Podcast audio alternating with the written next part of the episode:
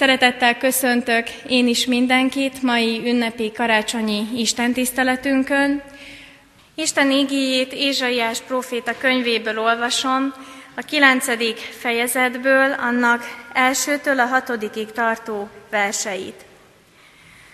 A nép, amely sötétségben jár, nagy világosságot lát. A homály földjén lakókra világosság ragyog. Te megszaporítod a népet, nagy örömöt szerzel neki. Úgy örülnek színed előtt, ahogyan aratáskor szoktak örülni, ahogyan vigadni szoktak, akiknek zsákmányt osztanak. Mert terhes igáját, a hátátverő botot, sanyargatójának veszélyét összetöröd, mint midján napján. Mert minden dübörögve menetelő csizma és véráztatta köpönyeg elég, és tűzmartaléka lesz. Mert egy gyermek születik nekünk, fiú adatik nekünk. Az uralom az ő vállán lesz, és így fogják nevezni, csodálatos tanácsos, erős Isten, örökkévaló Atya, békesség fejedelme. Uralma növekedésének és a békének nem lesz vége Dávid trónján és országában, mert megerősíti és megszilárdítja törvényel és igazsággal, mostantól fogva mindörökké. A seregek urának féltő szeretete viszi véghez ezt. Isten tegye áldottá az ige hallgatását, a szívünkbe fogadását és a megtartását. Csendesedjünk el és imádkozzunk. Magasztalunk, Atyánk, hogy szeretted ezt a világot úgy, ahogy van, annak ellenére, hogy annyi benne a bűn, a szenvedés, félelem és kétségbeesés. Köszönjük, hogy karácsony ünnepén megmutattad, hogy az igazi szeretet mindig tud adni, és közben önmagát is odaajándékozza. A legnagyobb ajándékodért, fiadért áldunk téged. Köszönjük neked, hogy elbocsátottad őt testben, hogy hozzánk hasonlóvá emberré lett, akiben te magad jelentél meg közöttünk. Imádunk a karácsony titkáért, az ige töltéséért. Köszönjük a karácsonyi evangéliumot, hogy aki hisz Jézus Krisztusban, az nem vesz el, hanem örök élete van. Urunk Jézus, lakozz az életünkben igéd és lelked által. Testetöltésed ünnepén vonj minket magadhoz, hogy földi testednek, az egyháznak is élő hitű tagjaivá lehessünk. Amen. Istennek az az ígéje, amely által a szent lelkét segítségül hívva ma hirdetni kívánok közöttetek, megvan írva a már felolvasott Ézsaiási szakaszban, a kilencedik fejezetben, az ötödik verset olvasom. Mert egy gyermek születik nekünk, fiú adatik nekünk. Az uralom az ő vállán lesz, és így fogják nevezni csodálatos tanácsos, erős Isten, örökkévaló Atya, békesség fejedelme. Kedves testvérek, a minap egy nagyon megfásult véleményt hallottam a karácsonyról, egy olyan ember szájából, aki egyébként még nem élt meg annyira sok karácsonyt, hogy ráunhatott volna. Egy 16-17 éves fiatallal beszélgettem. És azt mondta, hogy azért nem tudja valahogy átélni az ünnep igazi lényegét, mert ő nem tud azzal mit kezdeni, hogy évről évre, decemberben oda, oda lyukadunk ki, hogy az Isten fia megszületik. És eltelik egy év, és újra megszületik. Még egy év, és újra megszületik. És valahogy nem tud kapcsolódni ehhez a körforgásszerű dinamikához, hogy megszületik, aztán ünnepeljük a feltámadását, mennybe menetelét, ünnepeljük a Szentlélek kitöltetését, de aztán hip-hop újra ott vagyunk az adventi időszakban, és újra megszületik. Érdekesnek találtam ezt a gondolatot azért is, mert hogy egyébként a Bibliától távol áll ez a körforgásszerű szemlélet. De igaz az, hogy, hogy az ünnepet sokszor már úgy éljük meg, mint ami egy ilyen olyan, jelle, olyan teher, ami nem azt szolgálja, hogy végre pihenhetnénk, kikapcsolhatnánk, ünnepelhetnénk azt az igazi tartalmat, amit az jelent, hanem inkább csak a rohanás részét, a, az őrült ajándék, keresést, ezt a fajta stresszt éljük át újra meg újra, hogy tökéletes ajándékot kellene venni, de hát már tavaly is a tökéletes ajándékot vettem, és hogy ezt kellene mindig megismételni. Mi lehet akkor ennek a, az ünnepnek a, a valódi tartalma?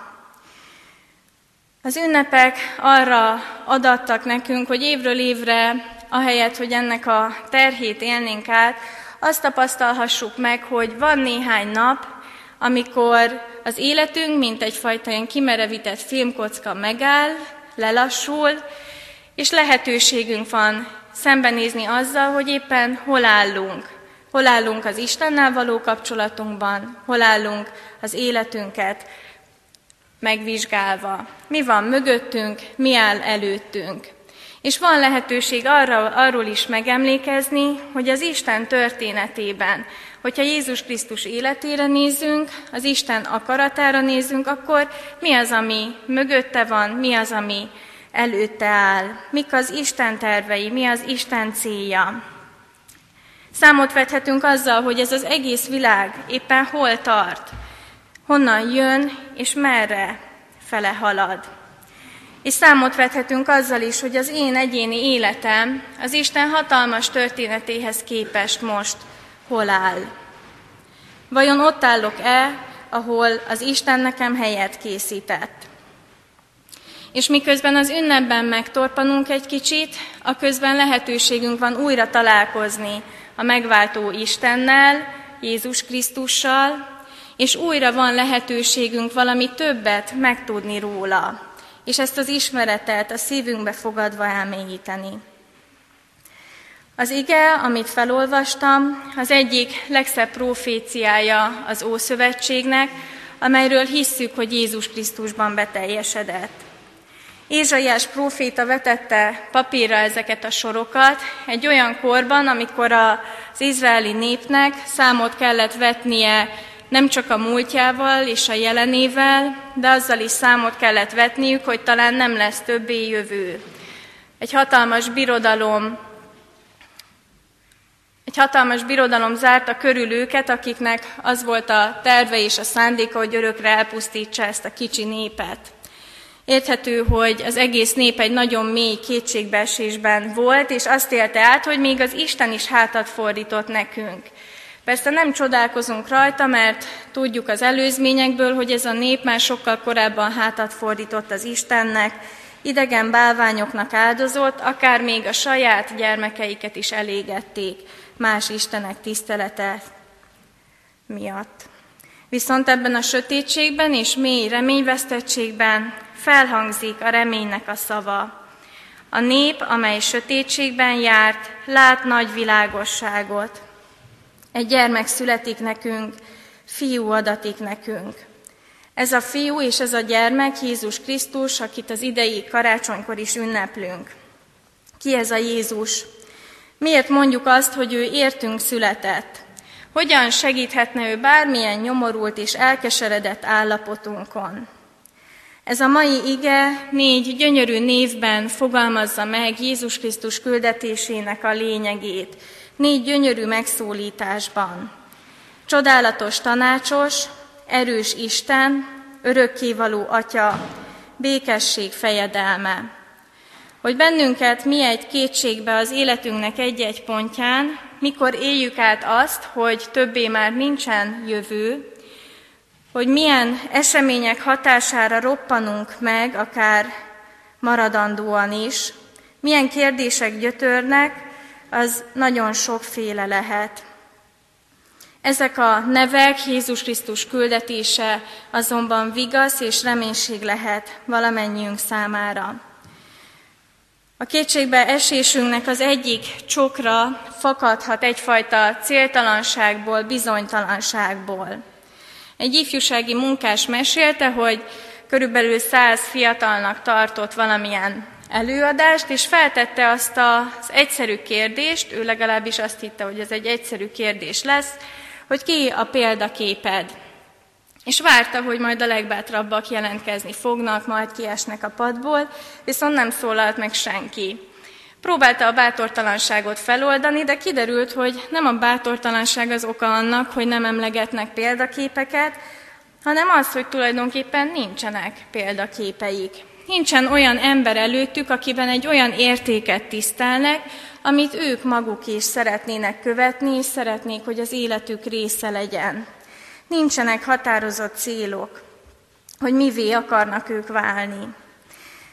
A felnőttekkel kapcsolatban is vannak hasonló tapasztalatok, ez nem a fiatalok sajátja.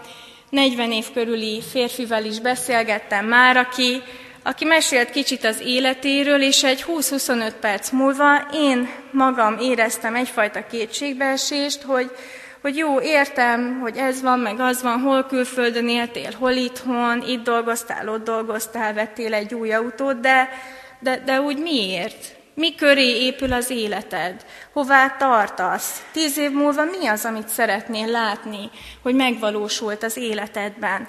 Nem volt semmilyen központi cél vagy érték, mintha az életért úgy önmagáért lenne, de ez inkább egyfajta tengés-lengést jelentett a valóságban. Talán az életünkben van olyan emlék, amikor azt éreztük, hogy egy olyan válaszút elé kerültünk, ami döntő lesz, és az egész életünket meghatározza. Most válik el, hogy ki, mi lesz belőlem. De ez a ritkábbik eset. A döntéseink többsége inkább úgy némán múlik el felettünk, csomó minden befolyásol, ami, amit talán nem is tudatosítunk magunkban, és sokszor Inkább a közvetlen megfogható céljaink mentén hozunk döntéseket, és nem szervezzük azt távlati célok közé, köré. Hogy van-e ilyen távlati cél, hogy mi mit akarunk látni 5-10 vagy 20 év múlva az életünkben, vagy az életünk végén, ez sokszor nyomasztó kérdésként terít le bennünket. Mert hogy egyébként ki mondja meg, hogy mi lesz a jó nekem? Hogyan tervezgethetnék olyan célokat, amik húsz év múlva talán megvalósulnak, de hát ki tudja, hogy én ki leszek húsz év múlva. És a végső kérdés, amit, ami köré ezek a kérdések talán becsoportosíthatók, az az, hogy mi végre vagyok én a világon. Tamási Árontól kölcsönöztem ezt, és tőle szeretnék felolvasni egy idézetet. Egyszer álmomban egy százesztendős vénembert láttam, fehér szakálla volt, és két olyan szeme, mint a pazar ne felejts. És megkérdeztem tőle is, mi végre vagyunk a világon. És ő bölcs létére azt mondta nekem, hát édes fiam, akár hiszed, akár nem, én nem tudom neked megmondani, hogy mi végre vagyunk a világon. Ha te is úgy gondolod, akkor gyere velem, szívesen látlak, folytassuk együtt az utunkat, Hát, ha valahol egy gyermek eltalálja kottyintani. Hát, ha valahol egy gyermek eltalálja kottyintani. Egy gyermek, aki értünk született, és csodálatos tanácsos az egyik megszólítása. Jézus Krisztus, aki gyermekként született, és csodálatos tanácsos az egyik megszólítása. Csodálatos azért, mert ő Isten világából való, és ő meg tudja mondani nekünk azt is, hogy mi az Isten akarata az életünkkel, annak az Istennek, akiről hisszük és valljuk, hogy teremtünk, és mivel teremtünk, ezért senki más nála jobban nem tudja, hogy miért, mire születtünk, mi az életfeladatunk.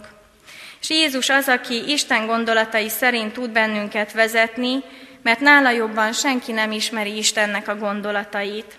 Ő az egyetlen, aki életre tud vezetni bennünket. Merjük-e megkérdezni Jézust, amikor döntések előtt állunk, vagy amikor nyomaszt ez a kérdés, hogy mi végre vagyok a világon, hogy mire teremtettem, miért születtem meg, hogy hagyok-e a hátam mögött bármilyen értéket. Van egy csodálatos isteni tanácsosunk, őt bátran kérdezhetjük, kérjünk tanácsot és válaszokat. Életünk kérdéseinek vagy mélységeinek egy másik csokra lehet, amikor azt kell átélnünk, hogy mi nem tudunk irányítani, és szembe kell néznünk azzal, hogy gyengék vagyunk. Mert hogy számtalan helyzet elé állít bennünket az élet, amiben azt kell megélnünk, hogy nincsen lehetőségünk beavatkozni, nincs lehetőségünk meg nem történté tenni, vagy megváltoztatni azt, ami már megtörtént. Mindig vannak olyan előre ki nem számítható és véletlenszerű események, amelyekkel szemben kiszolgáltatottságot élünk át. De természetesen van az életnek sok olyan területe, amire viszont befolyást gyakorolhatunk és formálhatunk. Bennünk vajon mekkora az igény arra, hogy a saját ellenőrzésünk alatt tartsuk az életünket? Minden, mindenkiben frusztrációt és szorongást kelt, amikor azt éljük át, hogy nem tehetünk semmit a céljaink elérése érdekében, vagy nem tehetünk semmit azért, hogy egy rosszat elkerüljünk. A héten sajnos sok koporsó mellett álltunk meg, és nagyon sokan gyászolnak idén karácsonykor, nagyszülőket, vagy éppen egy fiatal édesapát. A halál az egyik legerőteljesebb pont, amit nem tudunk feloldani, és valamennyiünknek szembe kell vele nézni szerettünk elvesztésekor, ami egyszerűen túlmutat rajtunk, és nem tehetünk ellene semmit.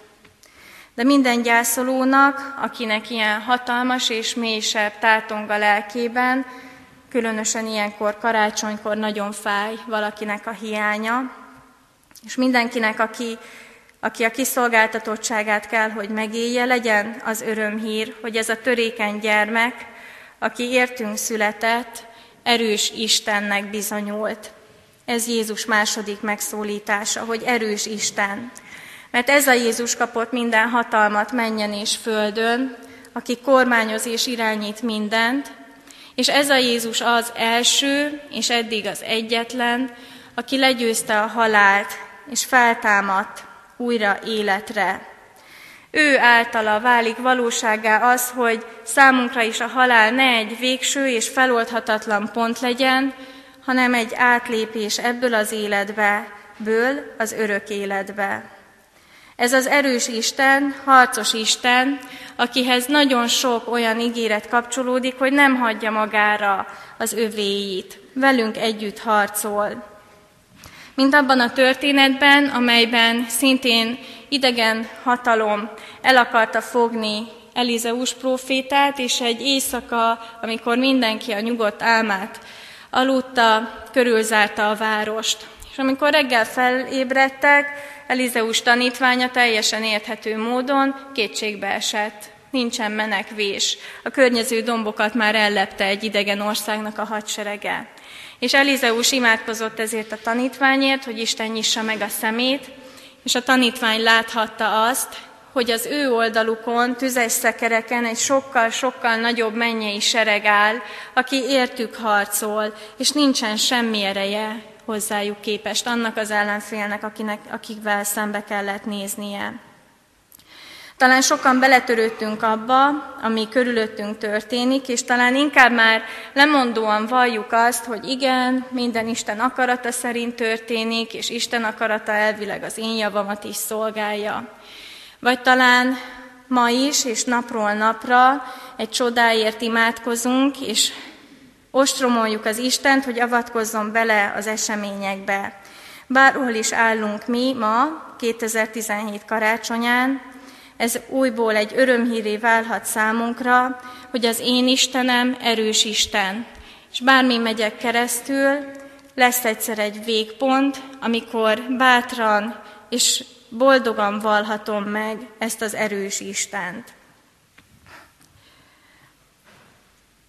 Mélységeinknek egy másik csoportja lehet az egyedüllét és a magány, illetve a biztonságnak a hiánya. Ez a magány szintén különösen is nyomasztó karácsonykor, mert a hétköznapok forgatagában az ember elfoglalja magát, és kitölti ezt az űrt, amit érez a magányából kifolyólag. De milyen szívet facsaró dolog az, hogyha egyedül kell odalépnünk a kis karácsonyfánk elé, és szembe kell azzal is néznünk az ünnepen, hogy tulajdonképpen egy magam vagyok. Mindannyiunk szívében talán inkább boldog emlékként élnek a gyermekkori karácsonyok, amikor ez az ünnep tele volt még csodával, titokzatossággal, amikor a meleg, a finom illatok és a családdal együtt töltött ünnep egy nagyon mély meghitt és biztonságot adó érzést adott. Aztán, ahogy felnőtté válunk, ez az idél elkezd lemállani az ünnepről, és sokaknak nyűgés teherré válik, és inkább ünneplik külföldön, csak hogy elmenekülhessenek ebből az őrült trappolásból. Újra gyermeknek lenni, és átélni azt, hogy valaki gondoskodik rólunk, és nekünk csak részt kell venni a csodában, hogy körülvesz a szeretetével, amikor meg sem kísérthet bennünket a félelem, ez talán mások szívében is rárímel a belső vágyakra. És éppen ezért válhat ez is örömhíré Jézus Krisztus harmadik megszólítása ebben a proféciában, ami így hangzik, hogy ő örökkévaló atya is. A Zsoltáros már évezredekkel ezelőtt megvallotta, Uram, Te ismersz engem, szemmel tartod járásomat és pihenésemet, gondod van minden utamra, minden oldalról körülfogtál, kezedet rajtam tartod. Nincs olyan bal lépés, vagy jobb lépés, nincsen olyan mélység, és nem lehet olyan magasságokban szárnyalni, ahol az Istennek ez a körülölelő szeretete és gondoskodása ne lenne velünk. A mi Istenünk Jézusnak köszönhetően válhatott mennyei atyánká. Egy gyermek született nekünk és értünk, akit örökkévaló atyának is hívunk, mert benne mutatta meg az Isten azt a hatalmas szeretetet, amelyel minket nem csak körülvenni, de betölteni is szeretne. Örökkévaló atyánk van, aki atya mindörökké. A gondoskodása, a szeretete nem egy eseti megbízás, nem egy-egy alkalomra szól, hanem lényének egy tőle elválaszthatatlan és örökkévaló része. Biztonság, közösség, szeretettel teli lét, ez Jézus, ez Isten, mint örökkévaló atyánknak az ígérete. És végül a negyedik megszólítása, megváltó és megszületett Jézus Krisztusnak az, hogy ő a békesség fejedelme is. Szintén egy nagyon vágyott fogalom, és mondhatjuk, hogy egy hiánycikk, mert inkább tarkítják ütközések és sebek a hétköznapjainkat, mint békében eltöltött napok. A békesség, a sálóm, ahogyan héberül hangzik, és ahogyan a zsidók köszönnek egymásnak a mai napig, sokkal több, mint háborútól való mentesség. Pedig sokszor már megelégednénk azzal is, hogyha legalább békében élnénk együtt, hogy legalább ne veszekedjetek, legalább most, inkább szelíd és csendes szó töltse meg az otthonainkat. Sokszor már elég lenne az, hogyha nem azt kéne átélnünk, hogy miként zakatolnak a gondolataink és gyötörnek az érzéseink. A salóm mindezek mellett viszont többet is jelent ennél. Egy olyan fajta teljességet, a békességnek azt a formáját, ami abból fakad, hogy nincsen hiány az életben, sem az én életemben, sem a kapcsolataimban, hogy egy teljes, egész és ép az ember, nincsen benne semmilyen csorba, nem ide-oda hányódó, hanem egy kerek egész, egészséges. A mi Jézusunk ennek a békességnek az ura és fejedelme. Olyan uralkodó, aki megteremti és fenn is tudja tartani ezt a békét, aki teljessé tudja tenni a mi hiányainkat, be tudja gyógyítani a sebeinket. Ez a gyarapodásnak és az örömnek a korszaka, ami beköszönt vele a személyes életünkben és ebben a világban. Bár ilyen lenne az országunk, bár ilyen lenne a belső világunk, bár ez határozná meg a kapcsolatainkat. A mi Jézusunk az Istennel is megbékéltet. Ez a küldetése. Ő békét teremteni jön. Hogyha vele találkozunk, akkor az Istennel is békét köthetünk. Mi hiányzik az ünnepünkből éppen idén? Melyik Jézusi cím vagy megszólítás az, ami most beakadt nálunk. Csodálatos, tanácsos, hogyha választ keresünk a nagy kérdésre, hogy mi végre vagyunk a világon, vagy csak egy döntés előtt állunk, akkor találkozhatunk idén karácsonykor Jézussal, mint csodálatos mennyei tanácsosunkkal. Erős Isten, hogyha elbizonytalanodtunk, vagy beleütköztünk a saját korlátainkba, hogyha a gyászban élünk meg tehetetlenséget, akkor idén karácsonykor találkozhatunk Jézussal, akinek a kezébe adatott minden hatalom, aki legyőzve a halált, valamennyiünknek megnyerte ennek az életnek a harcát. Ő örökkévaló atya, ki hogyha magányosak vagyunk, hogyha mély sebet ejtett rajtunk az életnek a ridegsége, hogyha azt éljük át, hogy jó volna újra gyermeknek lenni, jó volna valaki mellett biztonságban megpihenni, akkor idén karácsonykor találkozhatunk Jézussal, aki által az Isten atyánká lett, nem egy, időre, hanem örök időre. És végül ő a békesség fejedelme, ki hogyha megnyugvásra, csendre, külső és belső békességre vagy sebei gyógyulására vágyunk, akkor találkozhatunk vele így, mint békesség fejedelmével, aki gyógyítóként és az életünknek a helyreállítójaként érkezett. Amen.